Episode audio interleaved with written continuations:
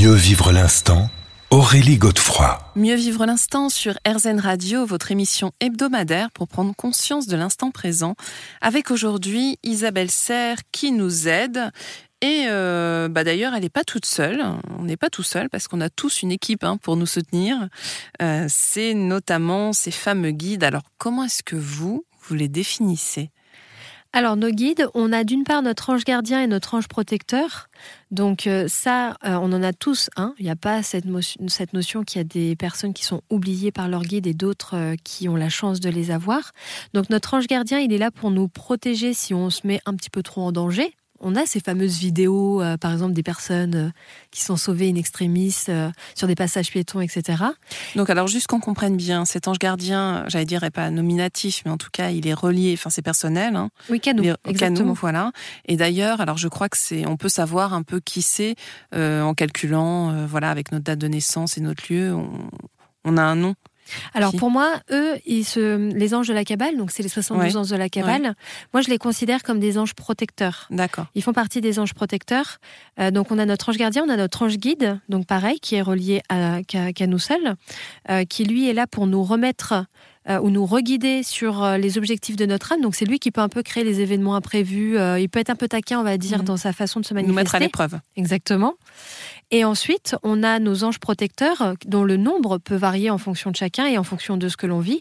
Donc on va retrouver les archanges, les, anges de la Kabbale, et également on peut avoir des âmes, soit de proches qu'on a eu dans, qu'on a connus dans cette vie-là, ou sinon des âmes qu'on a côtoyées dans, cette vie. Et également, on peut aussi avoir les animaux totems. Mmh mmh et alors justement, comment ça se passe pour euh, bah, solliciter leur aide, peut-être, euh, communiquer avec eux? Est-ce qu'il y a des rituels bien précis? Alors, euh, le, rituel peut aider à se mettre, si je peux dire ça comme ça, dans une ambiance, dans une énergie, mais c'est pas obligatoire. Mhm. Ce qui compte, c'est vraiment l'intention du cœur. C'est-à-dire que, bon, ça n'a pas trop marché d'habitude, ça marche. Euh, mais tout à l'heure, donc dans ma voiture, j'ai demandé à mes guides de m'aider à trouver une place. Ça marche tout le temps d'habitude. Là, je ne sais pas pourquoi. Ça n'a pas marché, mais c'est pas grave. Je crois qu'il y avait vraiment pas de place. Euh, mais c'est simplement leur parler avec le cœur. On peut aussi utiliser euh, des oracles pour mm. se connecter avec eux. On peut le faire par la méditation. Il peut se manifester sous forme de plumes, de nombres, etc. mais leur présence est toujours là. Voilà, donc c'est vraiment que l'intention du cœur soit pure, mais aussi peut-être que la formulation soit précise, non? Euh, c'est surtout qu'un guide, il n'est pas là pour nous apporter ce que l'on. C'est pas un serviteur, hmm. donc il n'est pas là pour nous apporter. C'est important de l'avoir en tête. Oui. Il n'est pas, il n'est pas là pour nous apporter ce que l'on veut, parce que des fois, ce que l'on veut, on n'en a pas besoin. Également, la notion du temps, euh, eux ne l'ont pas. Et puis il y a aussi des synchronicités à se mettre en place. Euh, et surtout, ils peuvent pas se manifester directement tout le temps parce que nous, en étant incarnés, on a fait le vœu, si je peux dire ça comme ça, d'expérimenter en étant seul dans notre corps et en étant dans notre libre arbitre. Donc c'est pour ça que parfois on peut être frustré de la et avoir l'impression qu'ils ne sont pas là. Mais comme je dis aussi dans le livre, parfois une non-réponse est une réponse. C'est ils sont là, mais on va dire ils sont euh, discrets. Peux... Mais alors justement pour qu'on comprenne bien, euh, il faut donc être attentif à certains signes. Par exemple, bah, par exemple, les heures miroirs. Euh, ça, c'est des. Alors, évidemment, à nuancer aussi avec nos rapports avec euh, nos écrans. Hein. Si on est toute la journée sur nos écrans, on peut en voir mm. beaucoup. Euh, mais les heures miroirs font partie des signes récurrents, du moins les, les, plus, les plus utilisés par les guides. Les plumes également, les nombres également. Euh, ça, c'est les signes extérieurs, mais ça peut, ils peuvent aussi se manifester par des synchronicités, par des intuitions fortes, par les nombres aussi. Mm. Euh, et, ou sinon, on peut les solliciter par, euh, par les oracles. Ils sont, ils sont là. Moi, je sais que je les ressens. je ne les appelle pas forcément beaucoup, mais lorsque je les ressens, je ressens vraiment une grande chaleur au niveau du plexus solaire et une vague d'amour très forte. Parfois, ça fait vraiment du bien, ça. ok, on y va. Mm, mm. C'est bien de savoir aussi qu'on n'est pas tout seul hein, tout le temps. Alors, euh, bien évidemment, on ne peut pas euh, terminer cette émission sans euh, parler aussi de, nos faces sombres, puisque, bon, elles sont là et puis elles nous aident aussi à, progresser. Hein. À quoi est-ce qu'elle correspond, cette partie sombre de nous-mêmes?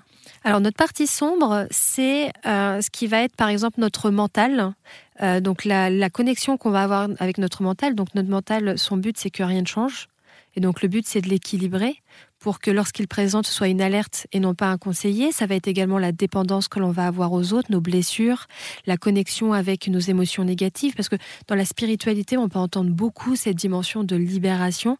Euh, moi, je suis pas pour. Hein. On se libère pas de nos émotions négatives, on les équilibre en fait, parce que elles déjà on les accueille. Voilà. Parce que ce sont nos potes. Elles sont là pour nous dire il y a quelque chose qui va pas. Et donc, en fait, notre partie sombre, c'est bah, prendre conscience de cette partie qu'on a tous en nous pour pouvoir l'équilibrer et pour se reconnecter à soi. On s'en libère pas parce que c'est pas possible, mais on l'accueille et on l'équilibre. Et c'est ce qu'on va voir dans quelques secondes dans la dernière partie de cette émission.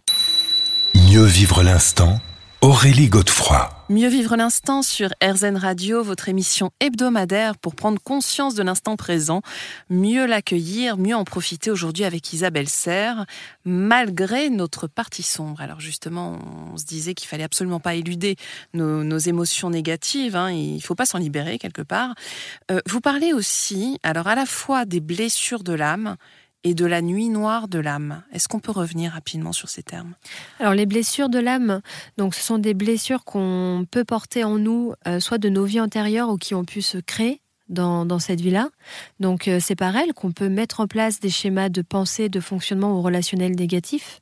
Donc c'est en, ça que c'est important d'en avoir conscience. Pareil, de ne pas chercher à s'en libérer, mais plutôt de les écouter en tant qu'alerte pour définir de nouveau nos, limites et nos besoins.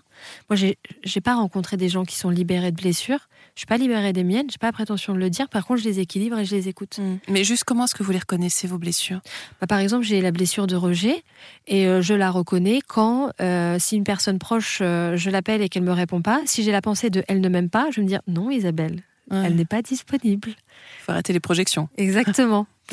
Euh, et la nuit noire de l'âne, donc c'est une crise de l'ego. Euh, on peut en vivre plusieurs. On, en parle souvent dans le parcours de flamme jumelle, mais on peut en vivre sans mm. rencontrer sa flamme jumelle. Euh, par, contre, pour la nuit noire de l'âme, c'est très important de demander de l'aide. Et c'est vraiment un moment où on remet tout en question, mais de façon très intense. et ça, c'est vraiment une crise pour dire soit j'avance pas dans la bonne direction, du moins dans la direction qui est pas positive pour moi. Il y a quelque chose que je veux pas avoir en moi et après, il va y avoir ces révélations intérieures, mais c'est assez puissant à vivre. Euh, ça remue. Hein. Ça remue beaucoup, oui. Mm. Et puis, on peut en vivre. Euh, alors, ça peut durer deux jours comme 20 ans. Mm. Et surtout, on peut en vivre plusieurs. Donc, euh, c'est vraiment à accueillir et surtout ne pas le vivre seul. Hmm. Alors, quand vous dites euh, ne pas le vivre seul, par qui on peut être accompagné éventuellement?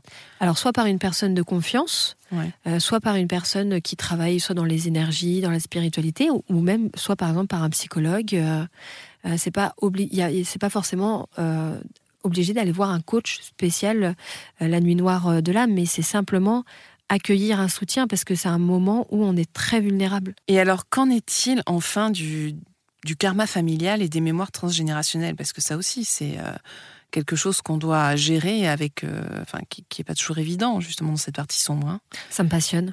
Le karma familial, ça me, vraiment, ça, ça me passionne. Ça, c'est aussi très important d'en avoir conscience pour comprendre aussi parfois la place des injonctions qu'on peut avoir euh, vis-à-vis de soi, la pression qu'on peut avoir vis-à-vis de la famille, les schémas négatifs qu'on peut mettre en place en lien avec la famille. Et par rapport à ça, de nouveau, c'est pas obligé de s'en libérer.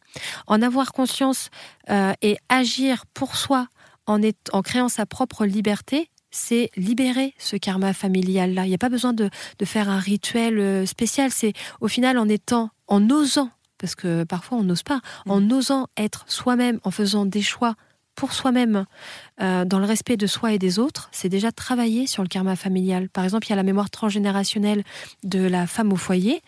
Euh, toi, tu n'as pas envie d'avoir d'enfant, bah oser le dire par exemple. Non, j'aurai mm. pas d'enfant et je n'ai pas d'enfant. Et vivre ta vie en te focalisant sur tes passions, ton travail, sans enfant, bah à ce moment-là, tu l'as cassé, le karma familial. Mm. C'est par les actions. Merci infiniment Isabelle Serre d'avoir été avec nous aujourd'hui. Je rappelle votre très très beau livre, très riche d'ailleurs, Le guide du Lightworker, Tout part de toi, c'est aux éditions Exergue. Merci beaucoup.